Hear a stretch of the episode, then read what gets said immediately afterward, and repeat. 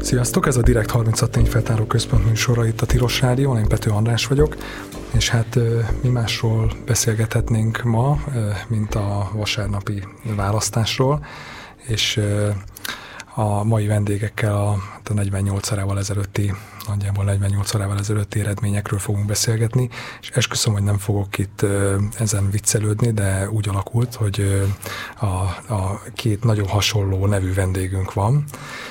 Egyikük Szabó Andrea, a Társadalomtudományi Kutatóközpont Politikatudományi Intézetének igazgatóhelyettese és tudományos fő, főmunkatársa. Szia, köszönjük szépen, hogy elfogadtad a meghívást. Szervusztok, köszönöm a meghívást. És, és itt van velünk Szabó András, a Direkt 36 újságírója, aki nálunk talán így a, a, a, a szerkesztőségen belül legtöbbet foglalkozik így politikával, meg egyébként nemrég volt egy, egy hosszabb cikk a Direkt 36 oldalán megtalálható a leginkább a Fidesz kampánynak a, a, a stratégiájáról, meg a különböző inkább ilyen hátteréről és történetéről. Kezdjük talán ott, hogy a hogy ugye amikor kijöttek az eredmények vasárnap este, akkor szerintem talán lehet azt mondani, hogy így párt szimpátiától függetlenül mindenkit, mindenkit megleptek ezek, a, ezek az eredmények. Legalábbis ugye a nyilvános megszólalásaikban még egyébként a, a fideszes politikusok, meg Fidesz közeli elemzők, tanácsadók is azt mondták, hogy nem, nem számítanak kétharmadra. Ehhez képest ugye lett egy nagyon kényelmes kétharmad, plusz egyébként ott van még a parlamentben a, a Mi Hazánk nevű formáció is. Arra lennék kíváncsi, hogyha azt tudnátok így rekonstruálni, hogy a ti gondolkodásotok erről az egészről hogyan alakult az elmúlt 48 órában, kezdve ott, amikor rápillantottak a, a, az eredményekre. Andrea? Hát ugye én a Partizánban voltam élő egyenes adásban, és László Roberttel, a Political Capital szakértőjével és, és Gulyán Mártonnal beszélgettünk a részvételről, amikor én ráfrissítettem a saját laptopomra, és abban a pillanatban jelent meg a 16,23 százalékos feldolgozottsági arány, és rögtön az volt az első, amit megláttam, hogy 133, azaz alkotmányozó többsége van a Fidesznek, és, hogy ez még ne legyen elég, rögtön azt is láttam, hogy a mi hazánk 6,57-es század százalékkal bekerült a parlamentbe, és hát azért ez egy hát, élő műsorban egy ilyet le, levezényelni hirtelenjében. A, a kollégáim még, még nem is értették, hogy már most már itt adatok vannak, és ráadásul ilyen adatok vannak, és azt mondtuk egyébként, hogy se baj, majd akkor jönnek a nagyvárosi adatok, mert ugye ezek mint csak kis települési adatok, egy, szava, egy szavazókörös választókerületek, hát persze, persze a kis települési adatok, de majd ahogy megyünk előre az időben, majd biztos változni fog. Hát a 6,57-ből még a mi hazánk ki is eshet, meg hát a 133 mandátumból majd lemegyünk 129-re, és megy előre az idő, és már 10 óra bőven eltelik, és nem csökken sem a mi hazánk támogatottsága, sem a 133 mandátum nem csökken, hanem már 134. És aztán van egy pillanat, amikor átfordul 135-be, hát az egy nehéz, nehéz, nehéz pillanat volt. És hát azóta is nagyon sok emberrel beszélgettem, és nekem is az jött le mindenféle kollégákkal való beszélgetés során, hogy a Fidesz sem, sem számított ekkora győzelemre győzelemre számítottak, nagy győzelemre számítottak, de nem ilyen stabil kétharmados többségre, mert ez nem egyszerűen kétharmados többség, tehát ez egy kényelmes kétharmados többség, nincs ennek arra rászorulva, hogy minden ember darabra elvigyenek, ha egy-két ember de betegszik, nem tudom, külföldön van, még akkor is stabilan megvan a kétharmad. És szóval ez volt mondjuk így az első sok, meg benyomás, meg meglepetés, de hogy mondjuk azóta egyébként te így hogyan raktad össze magadban, hogy hogyan állt össze, hogyan jött össze ez a meglepetésszerű győzelem? Igen, én azon morfondíroztam, hogy honnan lettek ezek a Fideszes szavazók, és a választást megelőző héten volt egy konferencia, ahol előadtam egy anyagot, egy hosszú távú, egy tíz éves, hát igazából 12 éves trendet bemutató adatot, amelyik arról szólt, hogy hogyan függ össze a bizonytalanok aránya és a Fidesz szavazóknak az aránya, és nagyon világosan látszódott ebből a hosszú távú három ciklost magába ölelő adatsorból, hogy 2010 és 2014 között a annyival növekedett a bizonytalanok tábora, amennyivel elkezdett csökkenni a Fideszé. Akkor volt a legmagasabb a bizonytalanok aránya, amikor a Fidesz támogatottsága a legkisebb volt, ez nagyjából a ciklus közep, egy klasszikus ciklusnak megfelelően ciklus közepén, és aztán ahogy elkezdődött a rezsicsökkentés, mint csodafegyver bevetése, onnantól kezdve elkezdett nagy arányban csökkenni a bizonytalanok aránya, és elkezdett nagy arányban növek, ugyanolyan nagy arányban, tehát szinte tükörszerűen a Fideszé, és 2014 koratavaszán egyértelmű volt, hogy gyakorlatilag csontra visszaszerezte a, a, a Fidesz a saját támogatottság, a 2010-es támogatottságát, nem is volt kérdés, hogy meg fogja nyerni a választást, és az sem volt kérdés, hogy meg lesz neki a kétharmada.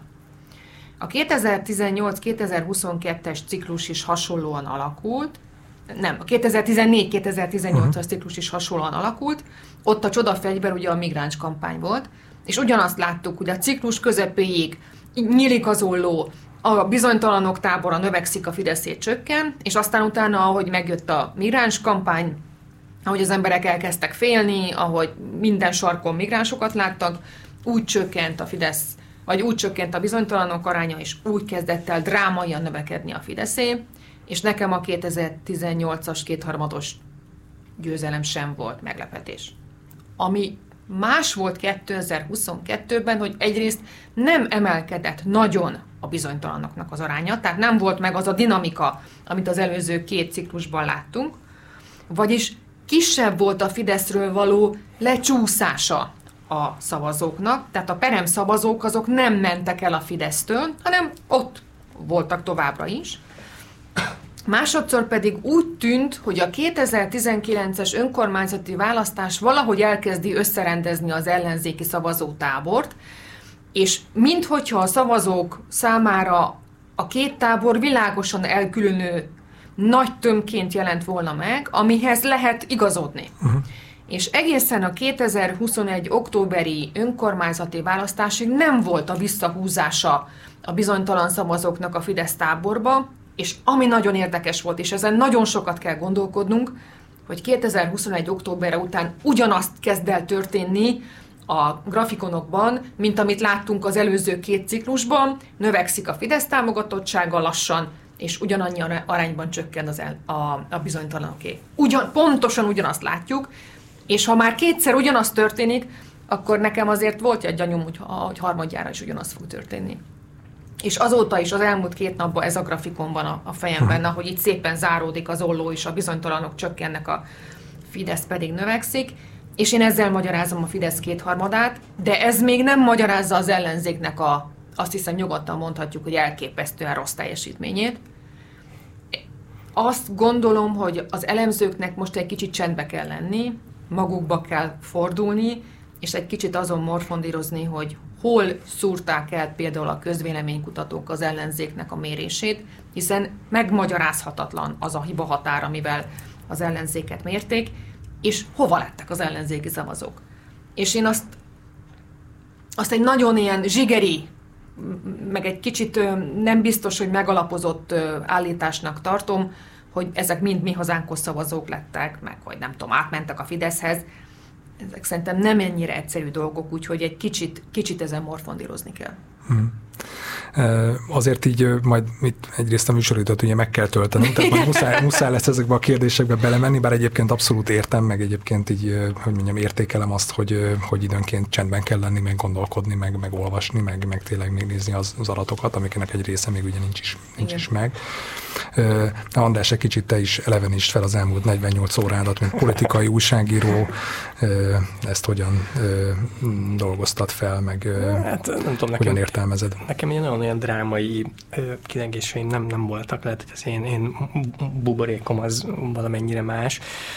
Ugye eh, nekem volt egy cikkem, ami, ami ilyen be a Fidesz kampányát próbáltam valamennyire megérteni, inkább a kampánynak a, az elejét, ugye a 19-es önkormányzati választások után, hogy, hogy kezdtek át 2021-re ráfordulni a, a fideszesek, és én még én februárban is tumágattam fideszesekkel, még a háború előtti időszakban, és már ott is valahogy azt éreztem, hogy ilyen, ilyen iszonyú nagy önbizalmuk van, tehát akkor ugye a belső méréseik már nekem már ilyen 13 százalékos, százalékpontos előnyt mértek, tehát nekem volt egy olyan Fideszes, aki mondta, hogy ők azt mérik, hogy ilyen 50-37 százalékra vezetnek. De egy országosan, vagy valami egyes körzetben? Az orsz, orsz, országosan.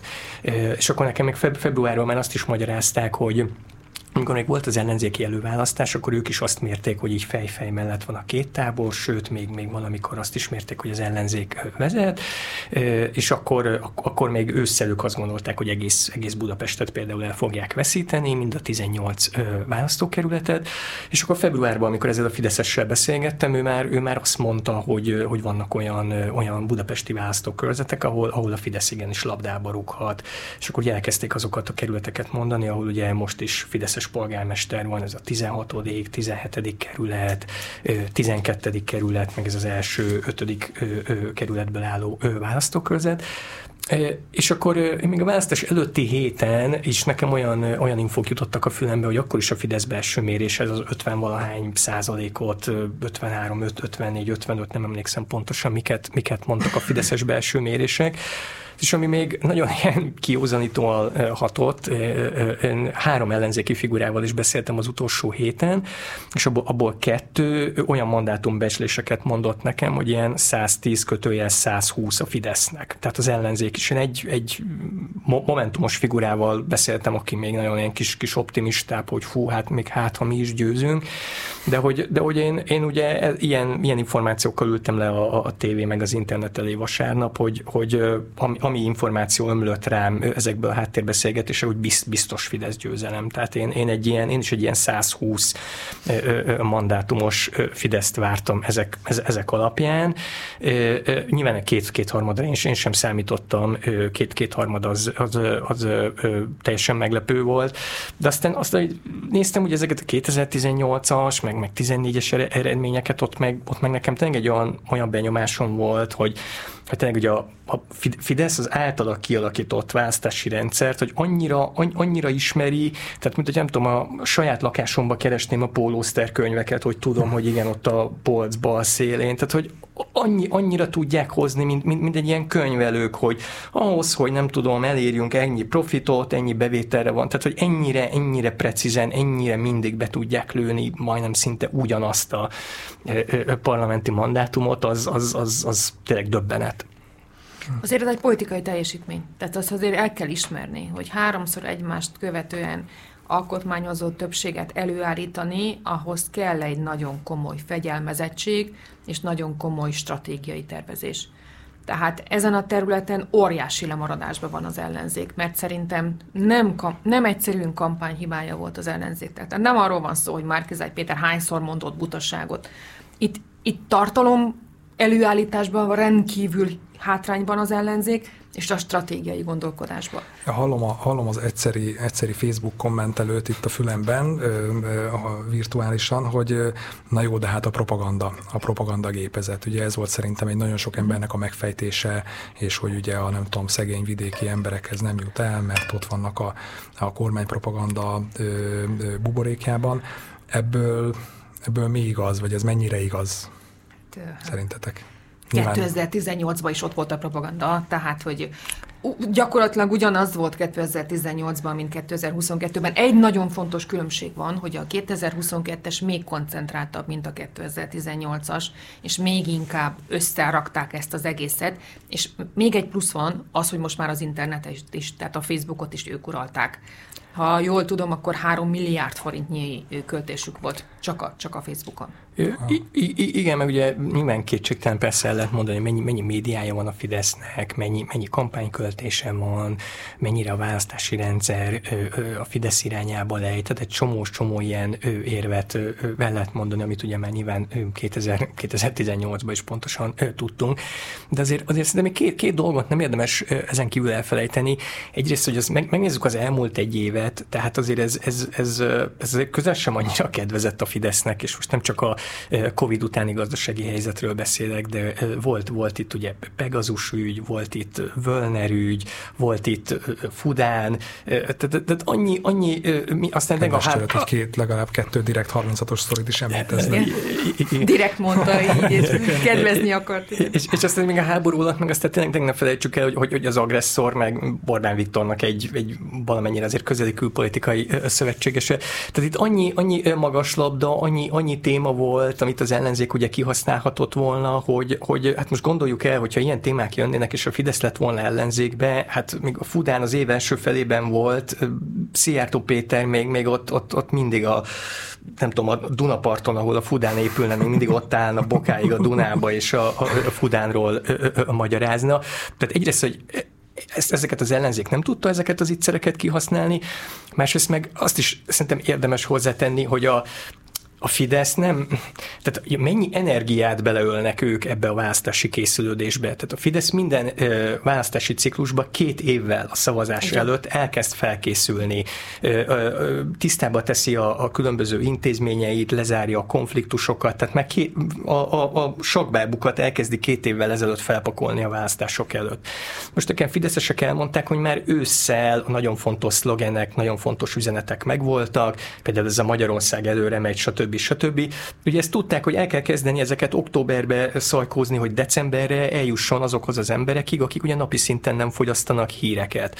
Akkor már is előre meg volt tervezve, hogy, hogy lesz majd a, a pontos dátumokra nem emlékszek, hogy a miniszterelnöknek az évértékelője február nem tudom hányadikán volt, március 15-i békemenet, azt már pontosan tudták, hogy ez lesz a két nagy mozgósítási valami, amivel ugye belökik a tábort. Az utolsó napokban ugye ez a Kubatov listás. Tehát itt, itt, itt, itt tényleg egy ilyen óriási hadsereget mozgat a Fidesz, tehát ők a munkát nem spórolják meg, tehát azt, azt szerintem nem érdemes elfelejteni. Igen, erre mondtam én azt, hogy, hogy benne van a meló, szóval, hogy ezt, ezt, ezt mindig, az ellenzéki oldal ezt hajlam, hajlamos elfelejteni, hogy egy rendkívül tudatos tervezés, stratégiai tervezés, és nem taktikai tervezés, stratégiai tervezés van a Fidesz oldalon, és akkor a, Ezekre a vészmadár hangokra szoktam én azt mondani, hogy 2019-ben az ellenzék nagy győzelmeket aratott az önkormányzati választáson. Ki tiltotta azt meg, hogy az önkormányzatok, az ellenzéki önkormányzatok létrehozzanak egy,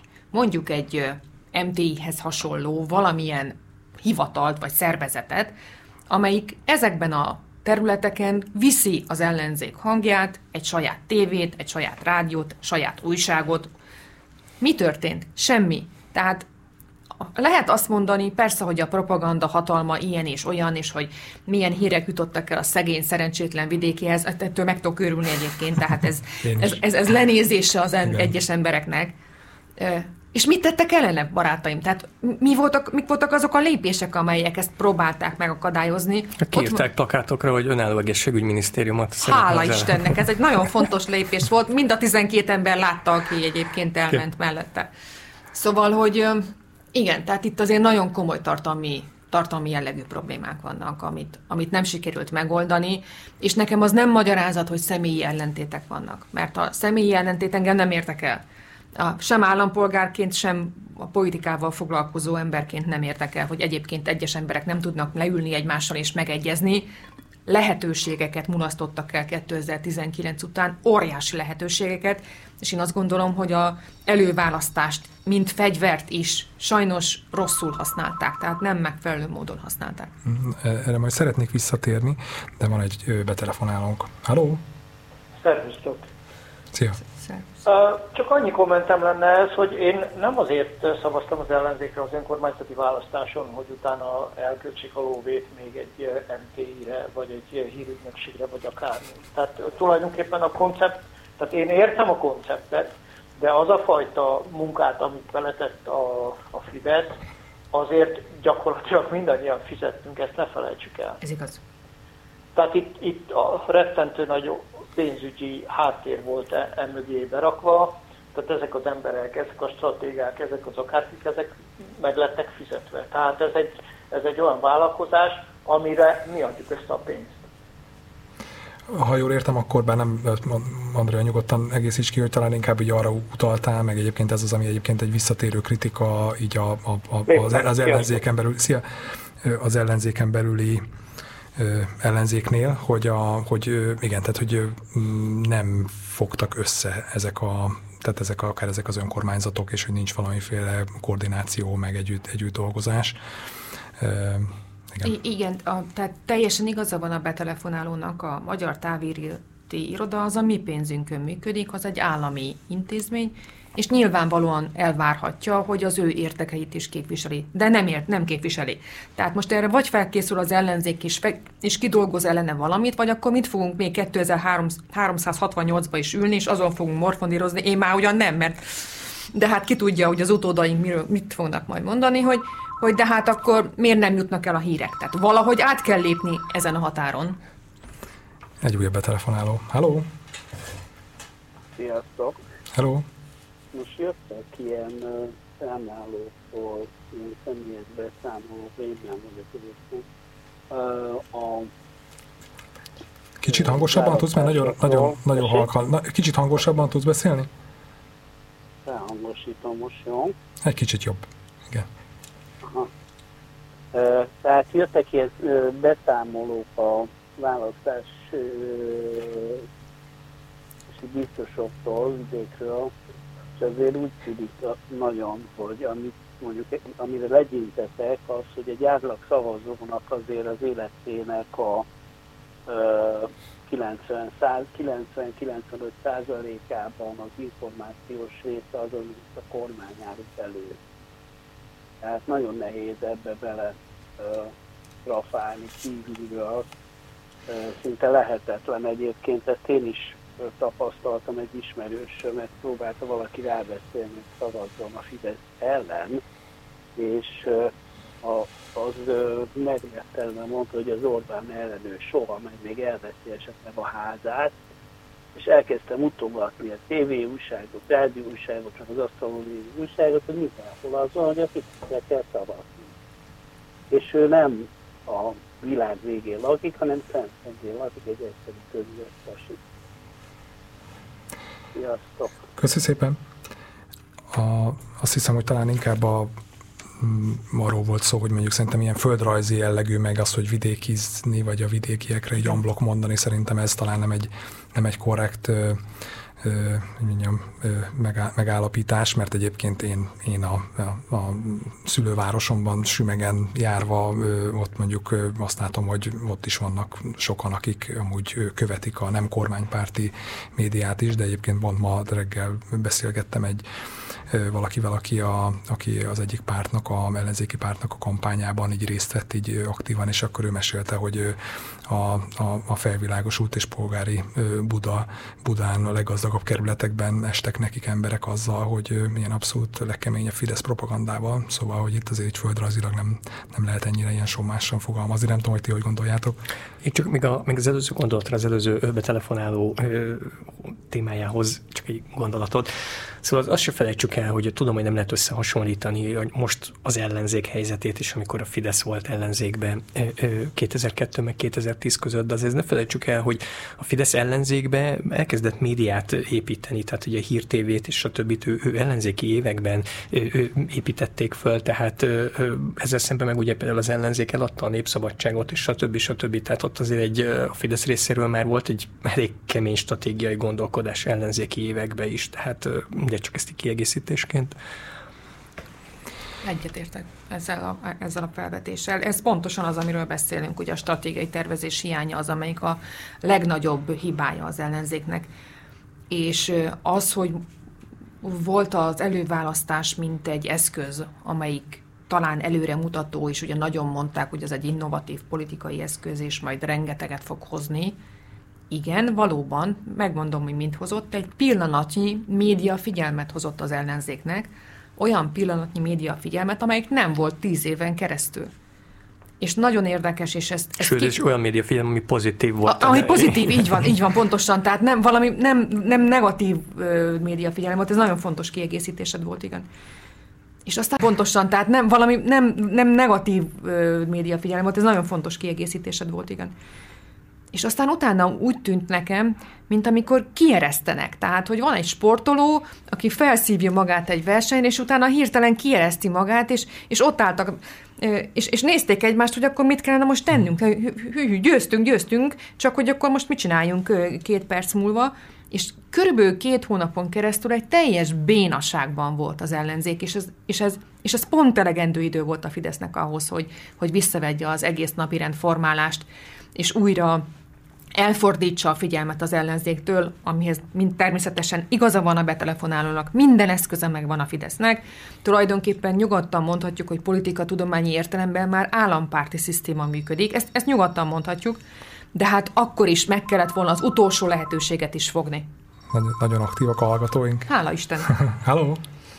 Halló, sziasztok! Kettő rövid gondolatot szeretnék hozzátenni, Gabi vagyok. Szia! Hogy a választójogi törvény szerint, ha, ha jók a számok, amik a fejemben vannak, 53%-ot nyert a Fidesz, és a törvény miatt van kétharmada. Tehát nem, nem kétharmadot, nem kétharmadnyi szavazatot uh, nyert, én azt gondolom. A, a másik gondolat pedig a, a másik gondolat pedig a a kivéreztetett önkormányzatokkal kapcsolatban mondanám, hogy ahol én lakom, a budai, budai vonalon nyertek ugye sorban a, a, az önkormányzatok, az ellenzéki önkormányzatok, és én nem gondolom, hogy bármiféle forrásuk lett volna arra, hogy, hogy, hogy szervezkedjenek, és az országos politikában bármit is csináljanak. Tehát itt túlélésért folytam most. Köszönjük szépen! Jó, köszönöm, sziasztok! Kétségtelenül az igaz, hogy a választójogi törvény az úgy van kitalálva, hogy viszonylag kis, mond, viszonylag kis támogatottsági több, többséggel nagy mandátum többséget lehet nyerni. Ugye az úgynevezett győztes kompenzáció elve révén történik meg ez, ami azt jelenti, hogy bemegy az ember a kenyérboltba, vesz egy kiló kenyeret, megnyerte a mandátumot, és emellé még kap öt darab zsömlét úgy, hogy nem is kérte és ezt az öt darab zsömlét ezt szépen viszi a táskájába, és folyamatosan növekszik az öt darab zsömle, és egyre nagyobb lesz, már nem öt darab zsömle, már tíz darab, száz darab, ezer darab, és, és egyre jobban hizlalja a, a tulajdonosát, és való igaz kétségtelenül, hogy a, hogy a zsömlék száma az óriási mértéké tud lenni, és ez nagyon nagy győzelmet tud hozni a, a Fidesznek. Nem, nem általában, tehát kifejezetten úgy van a gerrymandering révén kialakítva, hogy a Fidesznek hozza a többséget. Halló? Halló, sziasztok, üdv itt a hegyi. Szia. És uh, ahhoz szeretnék hozzászólni, hogy egyrészt a választási törvény hivatkozunk mindig, hogy uh, a Fidesz hogy írt át a törvényt, de ez a törvény, ez, ahogy mondjátok, a nyerteseknek kedvez, nem a Fidesznek. Tehát ez uh, annak a nyertesnek kedvez, aki épp nyer. Ez ugyanúgy kedvezne az ellenzéknek is, ha képes lenne nyerni. Ez az egyik. A másik, hogy akkor, amikor egy országban van egy nagyon jól látható és nagyon jól érezhető stílusú vezetőpárt, akkor egy márkizajt hozni jelöltnek, aki csak épp, hogy egy picit kevésbé ö, olyan, mint az Orbán, tehát mondjuk az Orbán hasonlás versenyen a második helyezett, az szerintem egy nagyon rossz döntés. És lehet azt mondani, hogy persze, mert előválasztás volt, csak az előválasztást igenis megkeverte az, hogy a visszalépésekkel milyen helyzet elé állt, úgymond az egész összefogás, és hogy utána már nem volt mit tenni. Gondolják ők. Pedig lehetett volna, mert lehetett volna azt mondani, hogy igen, de ezzel a feltételekkel nem. Csak attól féltek, hogy majd akkor a gyurcsány, meg a gyurcsány asszonya, meg a nem tudom. Szóval, hogy ez egy marhaság volt egy ilyen jelöltel kiállni, aki utána, mint egy elszabadult hajóágyú nyilatkozott egyik nap valami baromságot, utána másnap elnézést kért érte, meg magyarázta, aztán megint nyilatkozott. Tehát ja, az, hogy az ellenzék utána köszönjük. lefagyva volt, az annak volt köszönhető, hogy ez a jó ember úgy, úgy viselkedett, ahogy egyébként nem kellett volna. És azt gondolta, hogy ha lemegy kutyába, és baromságokat nyilatkozik, arra majd vevő lesz az egyébként. Jó, köszönjük, köszönjük szépen, ért, értjük, értjük szerintem, tehát ö, akkor ö, igen, átadom a szót a vendégeinknek, hogy reagáljanak erre, egy, hogyha egy szeretnének a... még, hogyha megengednél, mert egy, egy, egy, még egy dolog nagyon fontos, és ez szerintem a jövőre nézést fontos. Addig, amíg azt gondoljuk, hogy nincsen különbség budapesti és vidéki szavazók között, addig nem fog nyerni az ellenzék addig, amíg nem fektet energiát abba, hogy edukálja a vidéki szavazókat, addig nem fog nyerni az ellenzék. Ez az választások azt mutatják, hogy igenis van különbség a budapesti, és van különbség a vidéki szavazók között, mm. és addig, amíg nem megy le, és házról házra járva akár, de nem fekteti bele az energiát abba, hogy a vidéki szavazó megkapja azt az információt, amit kell, és ne legyen lusta mondjuk információk után menni, vagy egyáltalán utána nézni annak, hogy Ez szerintem, szerintem egyébként valid. én személyesen azt gondolom, hogy egyrészt nem edukálni, meg nem úgy kell nézni, hogy lusta vagy nem lusta, de mondom, nagyon, nagyon köszönjük Ugyanazok a, a, a lehetőségeik megvannak a vidéki szavazónak is, attól, hogy a vidéki újságok azt szajkozzák, amit ez a kényelmes álláspont. Utána Jó. lehet menni az interneten, ott az internet. Meg lehet nézni, hogy mennyi a valóság alapján. Nem teszik meg. És az egy kérdés, hogy miért nem. És az, amiket a választási térképek mutatnak, azért az elég egyértelmű, évtizedek óta megy ez, hogy mekkora különbség van a budapesti meg a vidéki szavazók között. Amíg ezzel nem nézünk szembe, és erre nem találunk megoldást, addig a, a, az ellenzék csak Budapesten fog tarolni. Rendben, jó, köszönjük szépen. Szervusztok. Szia. Szóval a választási törvényre úgy látszik, hogy még egyszer vissza kell térnünk. Attól tartok, hogy nincs teljesen igaz a, a betelefonálónak. A választási törvény nem általában a győztesnek kedvező kategóriákat és jogszabályokat tartalmaz. Meg, nagyon röviden megpróbálom elmondani. Ugye az egyik történet volt ez a kenyér és a zsömle története, ami a győztes kompenzációt mutatja meg, de ezen kívül beszélhetünk az úgynevezett gerrymanderingről. Egy pillanat, meg gyorsan, mert itt nem tudom kikapcsolni. Halló! Sziasztok! Szia! Ha lehet, akkor röviden, mert itt a, a vendégeink nem is jutnak szóhoz, annyi betelefonáló van.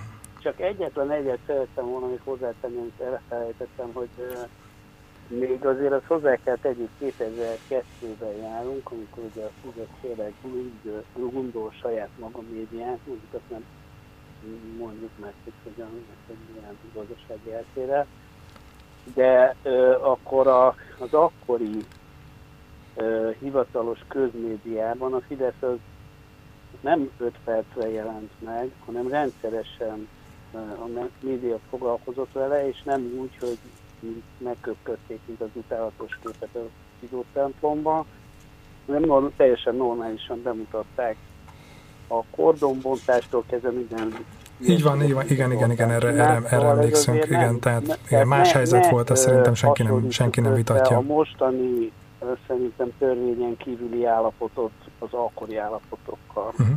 Rendben, köszönjük szépen! Köszönöm. Szóval ott tartottunk, hogy gerrymandering, ez az Egyesült Államokból származó kifejezés, ami azt jelenti, hogy átrajzolnak szavazóköröket, és egy egyéni választókerületnek a határait úgy alakítják ki, hogy az egy adott párt számára kedvezőek legyenek, és ezt, a, ezt az átrajzolást azt a Fidesz javára hozták létre 2011 vagy 2012-ben, nem emlékszem pontosan a pontos dátumot. Tehát egy Tulajdonképpen a, a mérnöki pontossággal hozták létre azokat az egyéni választókerületeket, amelyekben lehetőség szerint két szabály érvényesült. Az egyik szabály az, hogy a városi lakosságnak ne legyen, vagy a nagyváros, inkább úgy mondani, nagyvárosi lakosságnak ne legyen többsége az adott egyéni választókerületbe, tehát a kis települési lakosság megpróbálja kompenzálni a városi lakosságnak a véleményét, a másik pedig, hogy levigyék Budapest súlyát, tehát a korábbiakhoz képest kevesebb budapesti mandátumot ö, kapjon bárki is, hiszen hagyományosan a, a nagyvárosi, fővárosi mandátumok azok inkább balliberális mandátumok voltak. De hogy ez még, még bonyolultabb legyen, az is igaz, hogy nem azonos számú ember lakik a fideszes és a nem fideszes egyéni választókerületekben, a Ronna Dánielék a 21 kutatóközpontnál kiszámolták, hogy ha jól emlékszem, és elnézést, ha nem teljesen pontos számokat mondok, míg az úgynevezett ellenzéki központú szavaz, vagy egyéni választókerületekben 77 ezer ember lakik, a Fideszes körzetekben 73 ezer, tehát 4 ezerrel kevesebb ember szavazata szükséges ahhoz, hogy mandátum szülessen, ami látszólag kevés, de sokszor 4 ezer, az már egy komoly ö, előnyt jelent a Fidesznek, és ezért is mondom, hogy itt nem a győztesnek, hanem a Fidesznek kedvező a választási törvény és annak minden egyes eleme. Tehát nincs teljesen igaza annyiban a betelefonálónak, hogy azonos feltételek mellett sem az ellenzék győzne.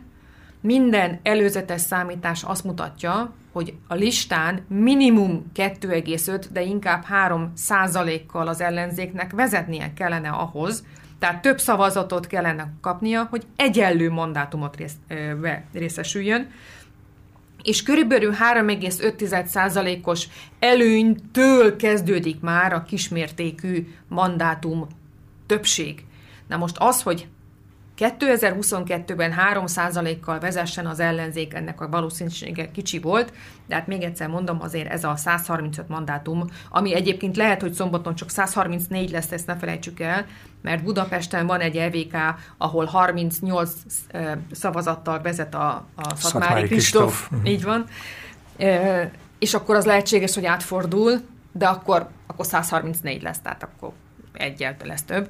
Szóval itt azért a szabályok nagyon pontosan ki vannak találva, és, és ez, ez tű pontosan, hajszál pontosan ki vannak a, a szabályok találva. Menjünk vissza akkor egy kicsit időben, és mondjuk nyilván a végtelenség lehetne visszagörgetni, de, a, de mondjuk, a, mondjuk az előválasztás, előválasztások időszakáig, amikor tényleg ugye úgy tűnt, hogy van egy lendülete az ellenzéki oldalnak, ugye az akkori felmérések egyébként, hogy most visszanézzük, akkor egyébként nagyjából ilyen fej-fej melletti állást mutattak.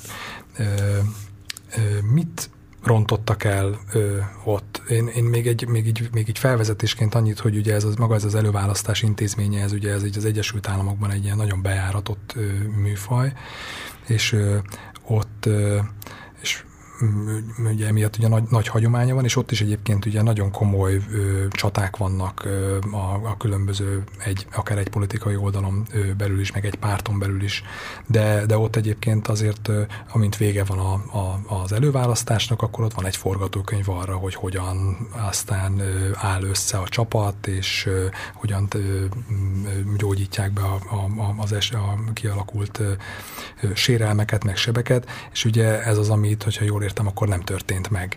De igen, nem tudom, hogy ti, ti mit gondoltok erről, mi az, amit kellett volna ö, csinálniuk utána. Hát ott, a, tudom én is, ahogy, ahogy emlékszem, ott, ott volt egy ilyen nagy, nagy, nagy csodavárás ott az ellenzéki szavazók körébe, meg ahogy az André említette az előbb is, tehát hogy az első olyan időszak volt hosszú-hosszú évek után, amikor az ellenzék ilyen pozitív, pozitív fényben jelent meg az újságoknak a címlapján, nem valami botrány, vagy, vagy valami korrupciós ügy, vagy, vagy milyen ilyen jellegű dolog miatt. És akkor iszonyú nagy lelkesedés volt, ö, ö, nagyon nagy volt a részvétel, azt én, én, én úgy tudom, hogy még ugye a Fideszt is ö, ö, meglepte a, a, a részvételi adatok. Nem is, hogy a, azt mondám, hogy egy ilyen nyug, nyugtalanság még talán volt is a Fideszben, hogy egy heteken keresztül nem, nem ők uralják a politikai napirendet, a szokásosnál elfoglaltabbak voltak ezek a fideszes elemzők, rengeteg kutatást csináltak, akkor még ők is azt mérték, hogy, hogy még előfordul, még az ellenzék is vezet, és akkor utána szerintem volt egy ilyen egy ilyen óriási mhm. törés, tehát mint hogy ezt így el, el, elvágták volna. Egyrészt én, ahogy hallottam, úgy nagyon nem is volt végig gondolva, hogy mi lesz utána, tehát ugye azt gondolták majd, hát majd attól függ, hogy ki nyer, majd ő milyen csapatot akar, és akkor utána álltak neki gondolkodni, hogy hogy, hogy, hogy, hogy legyen, akkor heteken keresztül elvitatkoztak azon, hogy akkor milyen legyen a design, akkor, akkor, akkor szerintem az is valamennyire egy probléma volt, hogy ugye Markizai Péter nem egy ilyen vezetőként jelent jelent meg, hanem így neki állt azokkal az emberekkel vitatkozni, akiket ő gyakorlatilag megvert az előválasztáson, hogy akkor ő hetedik frakciót akar, hetedik pártot akar, hetedik nem tudom mit, mit, mit, mit ö, ö, ö, szeretne. És, és ugye már az október 23-án is látszott, hogy az ellenzék mennyire szegényesen vett, vett, vett, vett, vett részt a ö, ö, ö, ö, ünnepi megemlékezésen, és utána hónapokra, tényleg egy-két hónapra eltűnt, eltűnt az ellenzék, ment ez a hetedik frakció, ment a listaállítási vita, és nagyon-nagyon értékes hónapokat gyakorlatilag elpazarolt az ellenzék, miközben akkor ugye látványosan már a Fidesznek az volt a stratégiája, hogy ők meg nagyon-nagyon hamar meg akarták nyomni, ilyen 19-es, ahogy én beszélgettem Fideszes forrásokkal, 19-es tanulságokból, hogy ha megint ugye feltételes módban senki se lát a jövőbe, de hogyha megint lenne egy ilyen borkai effektus, kampány végén jön valami botrány szagú dolog, vagy, vagy bármi negatív dolog esetleg történne, akkor a Fidesznek már legyen egy akkora vezetése, hogy az már a kampány utolsó heteibe bármi történik, az már ne nagyon számítson. Tehát a Fidesz nyomta, nyomta, mint a bolond, csomó mindent csináltak, osztogató politika, Orbán Viktor naponta jelentette be, hogy most a katonák bérét emelik, most 13. havi nyugdíj emelés, stb. stb. ellenzék meg ott nem tudom, hajtók mögött gondolkodtak a dizájnról. Nagyon André. hasonlóak a benyomásaim, és én is pontosan így gondolom, hogy tényleg volt egy kiváló eszköz, de a day after az nem volt meggondolva. Nem, nem volt meggondolva, hogy mi fog történni hétfő reggel, amikor véget ért az előválasztás. Van egy eszköz, de az, hogy megveszünk egy eszköz, az nem azt jelenti, hogy tudjuk használni. Ez pontosan olyan, mint a lélegeztető gép, amelyiket megvették ezer számra, csak éppen működtetni nem tudták őket. Létrehozták az előválasztás intézményét, csak éppen nem találták ki, hogy mi történik akkor, hogyha az előválasztás során valaki megnyeri azt.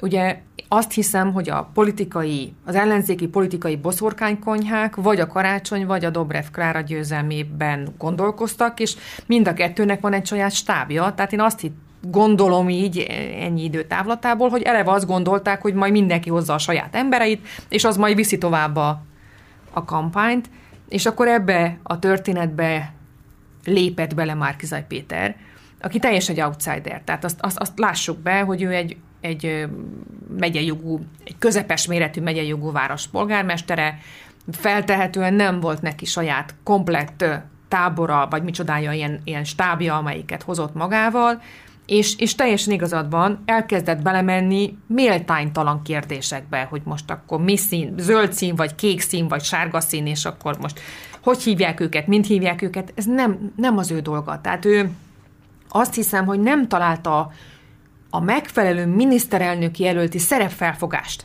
Tehát én szerintem a Márkizaj kapcsolatosan ez a legnagyobb kritika, hogy az ő szerepfelfogása nem egy miniszterelnöki szerepfelfogás volt, hanem egy olyan technokrataként lépett fel, és nem pedig az szerint a politikusként, akinek van egy víziója, van egy elképzelése, nem foglalkozik alettség problémákkal, mert az nem az ő dolga, hanem ő ő, ő olyan szintű problémákkal foglalkozott, mint hogy fölhívott egy fideszes elemzőt, mert az valaki nem tudom mit mondott a televízióban róla, és képes volt telefonon felhívni.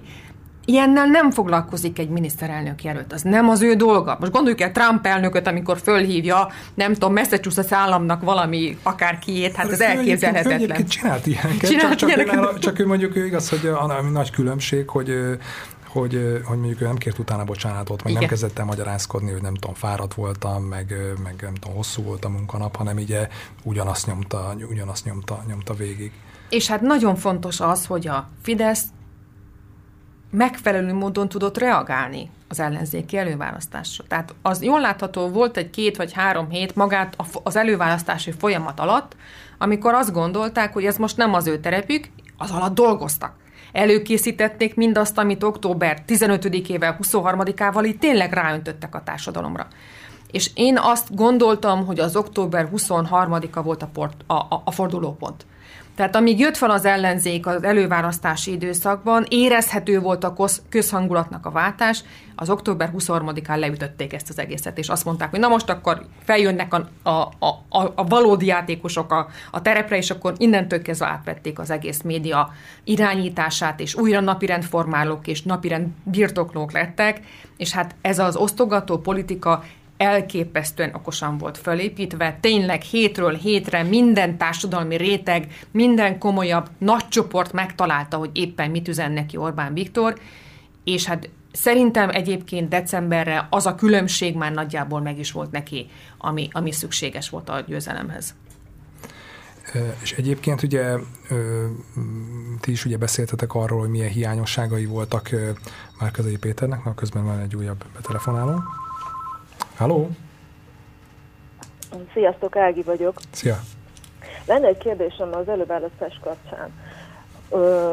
Végül is a ellenzéke, az ellenzékben lévő választók Márkizajnak szavaztak bizalmat az előválasztáson. Az ellenzéki pártoknak nem lett volna kötelességük, tehát politikai döntésként nem az lett volna a dolguk kötelességük, hogy ha már így döntött az őt támogatók többsége, akkor mellé álljanak, és lemondjanak a saját ambícióikról? Még akkor is, hogyha a választott jelölt nem messze van a tökéletestől?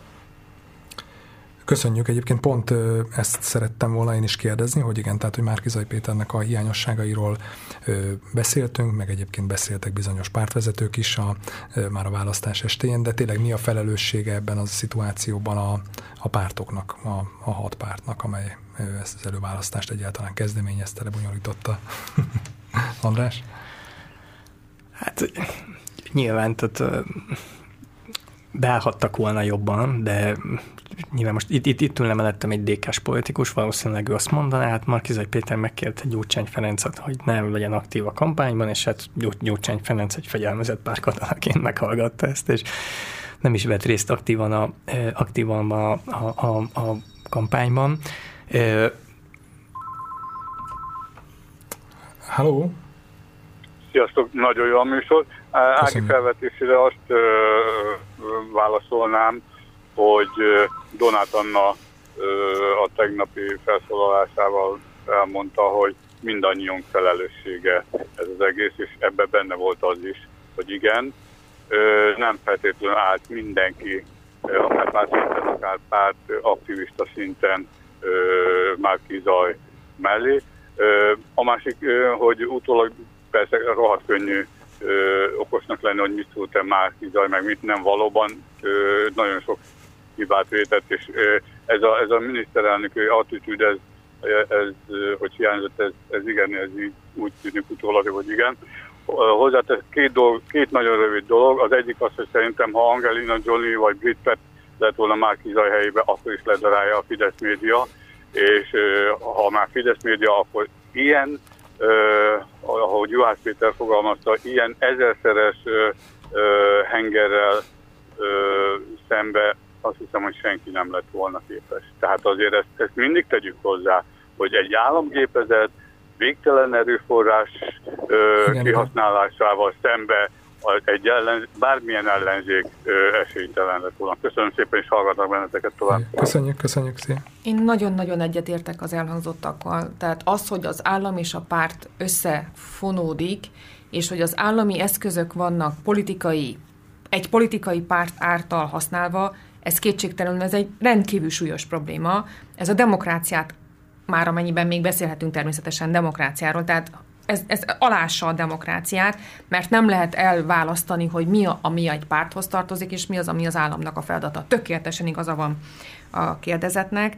Na most az, hogy nem állt ki mindenki, igen, a, bocsánat, csak még ez is a gondolatot befejezném, hogy tehát valószínűleg azt mondják az ellenzéki pártok, hogy de, de hát ők, ők, ők, ők aztán tényleg totál beálltak, de, de azért, tehát azért lehetett érezni, hogy ez a, ez a hat párt, tehát egy ilyen tökéletes egységben, akinek egy a nem tudom, a szíve, meg a veséje, meg, meg mindent, tehát hogy ilyen, ilyen egységgé azért ők nem, nem, nem álltak össze, tehát, tehát már ősszel, tehát rengetegszer előfordult, hogy Jakab Péter egy interjúban kritizálta Markizaj Pétert, hogy nem, nem, nem, nem együttműködő, mivel nem együttműködő, ezért döntött el Jakab Péter, hogy az előválasztáson elindul ő is, Markizaj Péterrel szemben, stb. stb. Tehát azért rengeteg, rengeteg kritikát megfogalmaztak a nyilvánosság előtt. Tehát gondoljunk a, az államfő választásra, amikor ott bejelentette Markizaj Péter, hogy ott kit, kit szeretne jelölni, akkor ott részben ugye lehet tudni, hogy többek között ugye a jobbik nyomására meg, megváltoztatták a korábbi jelöltjüket, tehát ott továbbra is azért mentek a belső csatározások, és ugye nyilván ugye a választás éjszakája mutatta legjobban, hogy mennyire, mennyire nem, egy, nem, nem egy egységként működnek, hiszen amikor ott volt ez a, ez a brutális választási vereség, hát ugye Markizai Péter ugye a családjával állt ki a színpadra, és utána megjelent Donát Anna és Karácsony Gergely, és, és Jakab Péter és Gyurcsány Ferenc, aztán később a, a, az egyikük ugye egy videóüzenetben, a másik meg az övéi, övéi között értékelte, tehát itt azért lehetett érezni, hogy ez nem egy ja, olyan persze, közösség, ez, mint igen, a Fidesz. Ez, persze, ez, ez, ez, ez, ez, ez egyértelmű volt. Szabad igen, ehhez hozzátennem valamit? Hajlamosak vagyunk elfelejteni, hogy a Fidesz se így indult. Tehát én még emlékszem 1997-98-ra az első Orbán kormány időszakára.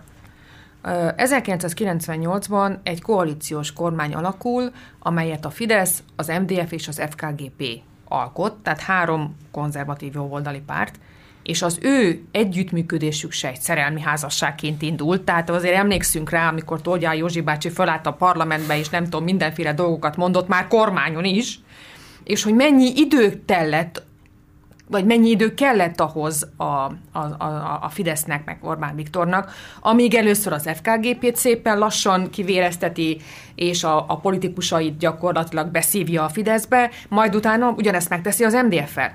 Több évről beszélünk, itt pedig az ellenzék esetében október és április, tehát gyakorlatilag fél éves időszakot kérünk számon, és én ezt egy nagyon picit igazságtalannak tartom. Tehát ennyiben szeretnék mindenképpen kiállni az ellenzék mellett, hogy míg a Fidesznek annak idején 1997-98-ban kellett egy másfél-két év, amíg, amíg simára gyarulta a terepet, itt, itt fél év alatt kellett volna valamit összehozni, olyan módon, hogy azért itt hat különböző pártról van szó, nagyon erős személyiségekről, és ugye egy outsidernek a, a bejöveteléről, tehát valószínűleg hosszabb idő. Tehát, hogyha az előválasztás nem 2019-ben, hanem, vagy nem 2021-ben, hanem 2019-ben vagy 2020-ban van, az, az sokkal előnyösebb lett volna, mert hosszabb idő állt volna rendelkezésre az összecsiszoláshoz, és ahhoz, hogy, hogy egy tiszta, mert hosszabb idő állt volna rendelkezésre az összecsiszoláshoz, és ahhoz, hogy, hogy egy tiszta és egységes fellépése legyen az ellenzéknek.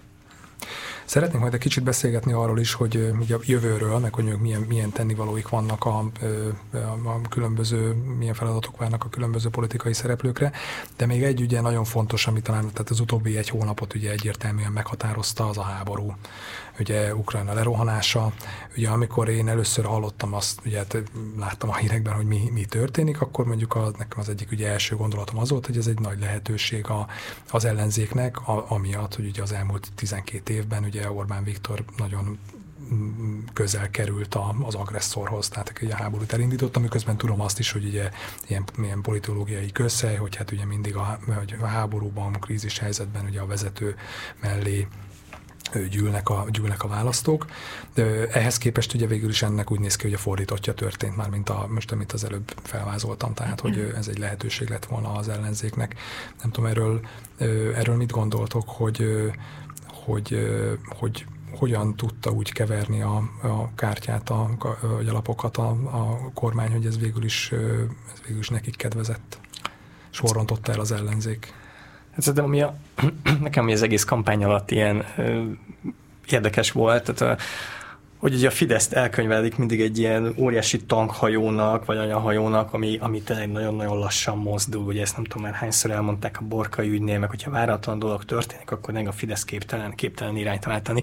És ez, ez alatt a kampány alatt, tehát ugye kétszer is meg kellett tennie a Fidesznek, ugye először, amikor nagyon várták, hogy Karácsony Gergely lesz az előválasztás győztese, tényleg ugye láttuk, Elkurtuk című filmtől, Városháza ügytől, csomó minden volt, ami, ami ezt készítette elő, és akkor kénytelenek voltak adaptálni, adaptálódni a helyzethez, Markizaj Péterre kihegyezni a negatív kampányt, megcsinálták, nagyon gyorsan, pár hét alatt meg tudták csinálni, és aztán utána jött, jött a következő dolog, a háború. Ott ugye meg a háború előtt ott meg javába készültek ezzel az osztogatási politikával, ami, ami, ami a fő, az egyik ilyen fő üzenet lett volna, és ott hallottam ott egyéni fideszes képviselők ott ugye ki voltak akadva, vagy már meg voltak a szórólapok, stb. Ezt, ezt akarták tolni, és utána jött, jött ez a háború dolog, ami, ami ott az első napokban azért okozott egy, egy, egy, egy-két nap ilyen zavar, de aztán nagyon gyorsan megtalálták a, ezt, ezt a közös üzenetet, ami ugye mm, szokott a Fideszre többször is ugye jellemző, hogy igyekszik olyan témákat találni, ami, ami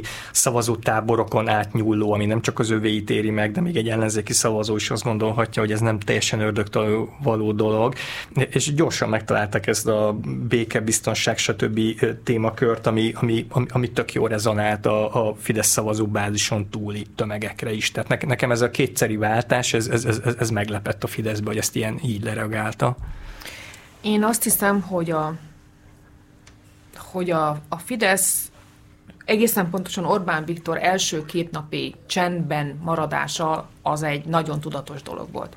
Ha emlékeztek rá, amikor kitört a háború, eltelt kb. 12 óra, míg a magyar kül, külügyi vezetés meg se, meg se szólalt, Orbán Viktor pedig kb. két napon keresztül nem szólalt meg. Én szerintem pontosan ez a 48 óra kellett ahhoz, hogy szondázzák a saját szavazótáborokat, legalább egy gyors méréssel, és megnézzék, hogy a szavazótábor hogyan gondolkodik erről az egész kérdésről.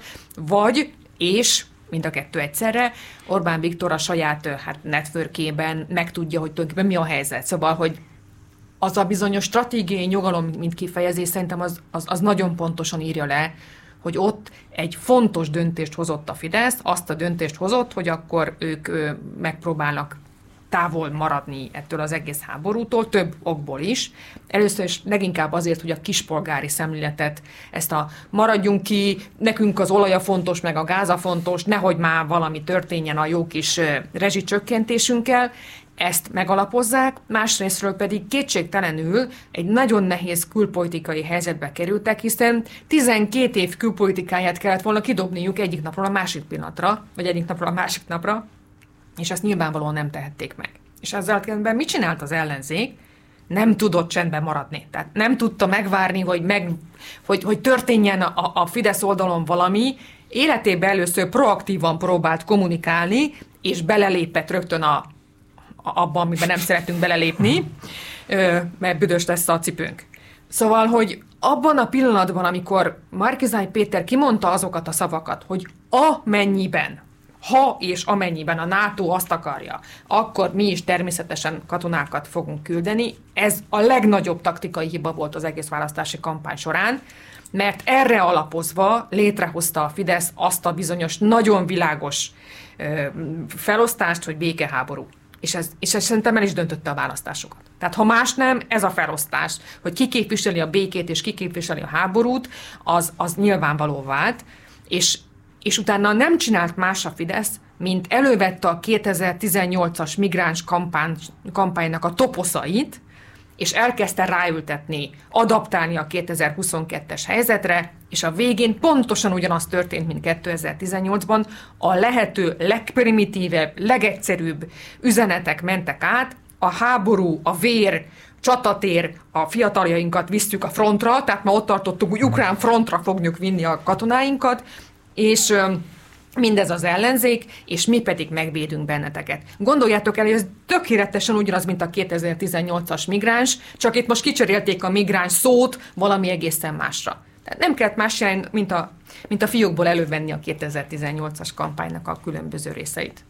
Most így a vége felé beszéljünk valamennyit arról, hogy, a, hogy mi lesz most, milyen ezután nagyon egyszerűen így feltenném azt a kérdést, hogy mondjuk milyen feladatok várnak a, az ellenzékre, hogyha ebből mondjuk valahogy valamilyen szinten fel akarnak állni. Hát ugye nagyon komoly stratégiai kérdések vannak az ellenzék előtt. Az első stratégiai kérdés, hogy bemenjenek-e a parlamentbe. És ha bemenjenek a parlamentbe, ha eldöntötték, hogy igen, akkor milyen szintig menjenek be a parlamentbe. Tehát felvegyék-e a mandátumot, vagy ne vegyék fel a mandátumot. Ha felvették a mandátumot, akkor részesei váljanak-e a NER működésének, tehát bizottsági elnök, bizottsági elnök, nem tudom, írnok, meg akármi, tehát hogy tisztségeket is vállaljanak-e, vagy pedig csak egyszerűen felveszik a mandátumot, és tulajdonképpen nem részesei az országgyűlés működésének. Ez az első stratégiai kérdés. A második stratégiai kérdés, hogy mi legyen a frakciókkal. Ugye tudjuk, hogy a frakciók azok nagyon komoly pénzzel járnak ma már, és a frakció tulajdonképpen nagyon komoly erőforrás, tehát nem csak pénz, hanem erőforrás is a pártok számára egy olyan rendszerben, ahol teljesen ki vannak véreztetve, ugye hangzott, hogy az önkormányzatok is ki vannak véreztetve, de tulajdonképpen a pártok is ki vannak véreztetve, tehát a másik stratégiai, és nem, ez nem egyszerű taktikai kérdés, ez hosszú távú kérdés, tehát ez stratégiai jellegű kérdés, a frakciók kérdése. És a harmadik, ezzel szoros összefüggésben, hogy akkor az együttműködésnek milyen szintje maradjon meg, elindulnak-e egy önálló pártás szerveződés irányába, ugyanúgy, mint a Fidesz annak idején 1998-ban az MDF és a és, és az FKGP ledarálásával, vagy pedig maradnak ilyen külön kicsi, lényegében elhanyagolható méretű szervezetekként, amelyek hosszú távon fogják a NER fennmaradását biztosítani. Nem tudom, benne, benne egy újságírói fejjel, nem politikus fejjel gondolkodva. Az, az, az, az, az merülne fel. Tehát, hogy például volt a Fidesznek ugye ez a 2019-es önkormányzati eredménye, ahol azért nem, nem a legjobban szerepeltek, vagy legalábbis a várakozásaik szerint sokkal rosszabbul. És akkor utána a Fideszbe azért ö, próbáltak utána járni, hogy mi, mi, mi történt, tehát ö, megfejteni a ö, dolgokat, és például ilyen helyi szervezetektől kértek be hogy helyben hogy látják a dolgokat. Tehát engem például az, az érdekelne, hogy ez, ez a munkát elvégzi a, a, az ellenzék, hogy tehát már csak azért is én a, még, még ősszel vagy ö, december környékén ilyen ellenzéki stratégákkal ö, beszélgettem, és nekem mutogattak ilyen, ilyen nagyon-nagyon jól kinéző Excel táblázatokat, ahol az egyéni választókörzeteket így felosztották ától eig különböző kategóriába, és például az A kategória az volt, ahol megnézték a 18-as meg a 19-es választási eredményeket, és akkor ezekbe a körzetekbe ilyen 10-13 százalékkal hozta az ellenzék, ez kb. 20 ilyen választási választókörzet volt, és ebben nem csak Budapest, Pécs, Szeged, de még Dunaújváros is benne volt, ugye most, most még Dunaújváros se tudták hozni, és akkor volt a második kategória, a, a, a B kategória, ez is kell ugyanígy 20 választókerület, ami 18-19-ben ilyen 5 kötőjel 10% kal tudta 18-ba, 19-be hozni ezeket a választókörzeteket, és nekem ezek, a, ezek az ellenzéki figurák, meg ezekről a választókörzetekről is azt mondták, hogy ez ilyen kötelező kötelezően, kötelezően kell hozni, és már nem csak a B kategóriánál buktak el, de még az át se tudták teljesen hozni. Tehát itt, itt, itt nekem, hogyha én, én újságírói fejjel gondolkodva, én, én azt gondolnám, hogy itt azért fel kéne tenni a kérdést, hogy mégis így mi, mi történt. Tehát, hogy papíron összeraktuk a dolgot, ami nem tudom, rajzoltam egy pálcika emberkét, és, vagy, vagy egy házikót, de valójában nem, nem így kell házat építeni. Tehát, hogy itt mi, mi történt, ez hogyan lehetett ennyire benézni. Tehát én azt, azt gondolnám, hogy itt azért kéne néhány elemzést, vagy csinálni, hogy, hogy végig gondolni, hogy ez hogyan alakult így. Egyébként ez még, ez most nem annyira jövőbe mutató kérdés, bár, bár végül is valamilyen szinten, valamilyen szinten akár úgy is lehet értelmezni, de a, hogy a, az Andrea tőled kérdezném, hogyha már jól tudom, akkor egyébként ilyen választói viselkedés, az mondjuk ugye a magatartás az a, az egyik kutatási területed, hogy tényleg, tehát hogyan, viszont van egy hallgatónk is, Először meghallgatjuk őt. Halló? Halló? Jó. Letettem. Igen. Szóval, hogy tehát hogyan változik meg így a, a választói viselkedés, akár egyébként egy ilyen viszonylag rövid, rövid időn belül. Tehát az ember azt gondolta volna, hogy ez is egy ilyen közhely, hogy hát ugye annyira polarizált a magyar közélet, hogy hát ha valaki kormánypárti, akkor az kormánypárti marad körömszakadtáig, ha valaki meg, meg, meg ellenzéki, vagy mondjuk a, a, a Orbán ellenes, akkor az, az olyannak marad. És akkor ehhez képest ugye azt láttuk, hogy akár itt ugye, ha mondjuk nyilván lehet hinni a felméréseknek, hogy akár fél éven belül ugye itt elég komoly ö, mozgások, mozgások mentek, ö, hogy ö, itt mi történt a választói fejekben? Igen, az, hogy a magyar társadalom rendkívül polarizált úgy is mondhatnánk, hogy szélsőségesen polarizált, ez teljesen nyilvánvaló is, ez szerintem a mostani helyzet is megmutatja, attól függetlenül, hogy tarolt a, Fidesz. Az, hogy milyen mozgások voltak, ez egy nagyon nehéz kérdés. Az IDEA intézet februárban és márciusban két mérést mért, tehát kétszer is mért, és azt mutatták ki, hogy február és március vége között 9% ponttal változott az embereknek a véleménye. Tehát 9% pontnyi elmozdulást mértek, ami teljesen szokatlan. Tehát a magyar választói magatartás, ez egy statikus választói magatartást, azt szoktuk meg, hogy nagyjából hasonlóan gondolkodnak az emberek egy évvel, két évvel, meg három évvel. Időnként ilyen baromi unalmas cikkek jönnek ki, hogy nem változott a Fidesz népszerűsége, egy százalék ponttal emelkedett az X, már egy százalékkal csökkent az Y, és most nem ez történt.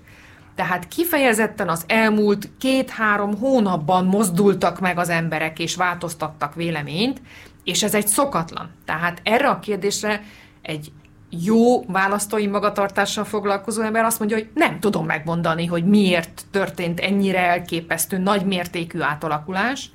Egyrészt szerintem a, a, a háború mindenképpen egy olyan tényező, amelyik ebbe szerepet játszott. Egyszerűen másképpen kezdenek el az emberek gondolkodni egy háborús helyzetben, ez nyilvánvaló háborús pszichózisnak olyan elképesztő hatása van, ami biztosan változtatta a választói magatartást. Másrészt szerintem az, hogy óriási pénzeső volt, ennek is lehetett egy ilyen hatása, mert az emberek elkezdték félteni azt, amit már megkaptak. Tehát úgy érezték, hogy ha esetleg jönne az ellenzék, akkor az a kis pénzecske, ami bekerült a zsebükbe, az kerül veszélybe. Tehát, hogy több olyan tényező is volt, amelyik talán esetleg befolyásolhatta ezt, de az őszinte válaszom az, hogy nem tudok erre a kérdésre válaszolni kellenek úgynevezett post-election survey tehát egy választás utáni kutatások, amelyeknél pontosan ezt kell majd megkérdeznünk, hogy tessék mondani, mit tetszett gondolni a kampányban, mikor változtatott, változtatott a véleményt, és hogyha változtatott, mikor változtatott, és minek a hatására. De az a rossz hírem van, hogy nem biztos, hogy meg fogják tudni mondani az emberek, hogy minek hatására változtattak. Lehet, hogy csak egyszerűen ültek, ücsörögtek a otthon a tévé előtt, és, és valami bekattant, hogy akkor mégiscsak, nem tudom, a Fideszre kell szavazni, annak ellenére, hogy egyébként ők nem stabil Fidesz azok. Egyébként, és az utolsó gondolatom, átadom a, a beszédet, nem akarom leuralni, hogy a Fidesz szavazótáborának a változása az nem olyan óriási mértékű, mert lényegében február közepétől kezdve minden közvéleménykutató cég 48 és 50 százalék pont körüli támogatottságot mért. Tehát nem a Fidesz esetében történt drámai változás az utóbbi időszakban, hanem az ellenzék esetében. És ez sokkal nehezebb kérdés, mert itt már az együttműködésnek a problémája merül fel, az, hogy hova lesznek a jobbik szavazók, hogy most akkor a jobbik szavazók miért jól látható módon miért inkább mi hazánkosok lettek, vagy hova mentek, vagy esetleg átmentek a Fideszhez, hogy biztos igaz-e az, hogy a baloldali szavazók egy az egybe szavaztak át az, egy, az együttműködésre, mert SVK, tehát a szavazóköri eredmények azt mutatják, hogy a hagyományos panel központokban bizony rontott az ellenzék, és nagyon sok, sokat javította a Fidesz. Ezzel szemben úgynevezett polgári körzetekben viszont tarolt az ellenzék. Tehát itt, mint hogyha tényleg valamilyen értékváltás is lenne, amit, amit egyszerűen meg kell értenünk, amit most még nem tudunk megérteni. Most már tényleg csak pár percünk maradt, és uh, nyilván ugye, nagyon sok időt szenteltünk ugye az ellenzéknek, Szerintem ugye sokakat foglalkoztat, hogy ugye miért, miért buktak ekkorát, de egyébként ami valószínűleg az életünket még jobban meg fogja határozni, hogy mit fog csinálni a Fidesz. Tehát ő, ő tőlük egyébként mi várható most ugye egy olyan szituációban, hogy és itt olyan, mint hogyha visszatérünk volna egyébként, hogy az angol mondja, hogy back to square one, a, a, a, a, a, a, a, a, a, tehát ugye a vissza az elejére, ugye a ugye egy centrális erőtér van újra, egy ilyen újabb kiadásban. Nem tudom, hogy erről, erről mit gondoltok, mi várható tőlük. Nekem az volt az érdekes, hogy pont ma beszéltem egy ilyen kormányközeli figurával, és ő nekem, nekem, nekem azt magyarázta, hogy, hogy ő, ő, se, ő se várt kétharmadot, ő is egy, egy ilyen nagyon erős feles, feles, feles többséget várt, és akkor ő ő neki az voltak a, tehát nem, nem, egy, nem, nem egy parlamenti képviselőről beszélünk, egy, egy nagyon erős kormányközeli figuráról, és neki az, az, az, az, az volt a várakozás, hogyha lesz egy, lesz, lesz egy feles többség, akkor, akkor azért valami, valamiben azért változni fog a korábbiakhoz képest a kormánynak a politikája, például a kormányba megjelenhetnek olyan olyan figurák, amik mondjuk ilyen nyugat számára valamennyire elfogadhatóbbak, és akkor mondta, hogy hát hogy a két-két harmaddal ez elképzelhetetlen, tehát hogy, hogy abszolút ilyenre, ilyenre nem számít, amikor meg, megszületik a, az új, új, új kormánynévsor, tehát ugye egy óriási megerősítést kapott Orbán Viktor mindent, amit korábban csinált, akár gazdaságpolitikában, akár külpolitikában, akár, akár ez az ilyen nagyon erős konfliktus kereső politikájában, ez tök, tök jó, hát így, így kell tolni. Tehát nekem, nekem ő ezt a gondolatmenetet magyarázta, de ugye nyilván nehéz a jövőbe látni. Andrea, te mire számítasz? Először is fülkeforradalom 2.0 történt, tehát ezt azért írjuk föl magunknak. Ugye annak idején 2010-ben azt mondták, hogy fülkeforradalom volt, hát most megint történt egy fülkeforradalom, ez ténykérdés. És én, én is úgy gondolom, hogy ez azt jelenti, hogy a, a fideszes elemzők és a fideszes politikusok ezt úgy fogják értékelni, hogy egy teljes legitimációt kapott a magyar társadalomtól, szőröstől, bőröstől. Tehát a teljes politikája a Fidesznek, és ebben minden benne van. Tehát ez azt jelenti, hogy az összes autonómia, ami még maradt, az nyilvánvalóan célponttá fog válni, hiszen nincs rájuk szükség, és akkor itt viccesen szoktam mondani, hogy a fertőtő beépítésétől a tiszatói beépítésig minden, innentől kezdve bármit szabad, és ez az egész zöld izé, ez ilyen tök fölösleges, tehát erről nem is kell foglalkozni. Szóval nekem az, a, az az érzésem, hogy miután tökéletes, teljes mértékű legitimáció van a Fidesz oldalon, semmi sem gátolhatja a politikájukat, nincs gát már egyáltalán, egyetlen dolog, az a gazdaság. És ez az a kérdés, amelyhez én saját magam egyáltalán nem értek, és nem is akarok belemenni, de a gazdasági kényszerek lehetnek az egyedüli kényszerek jelenleg. Tehát politikai kényszer már nincsen, szociális kényszer nincsen, csak és kizárólag gazdasági kényszer lesz, és az a kérdés, hogy ez mennyire fogja feszíteni a Fideszt.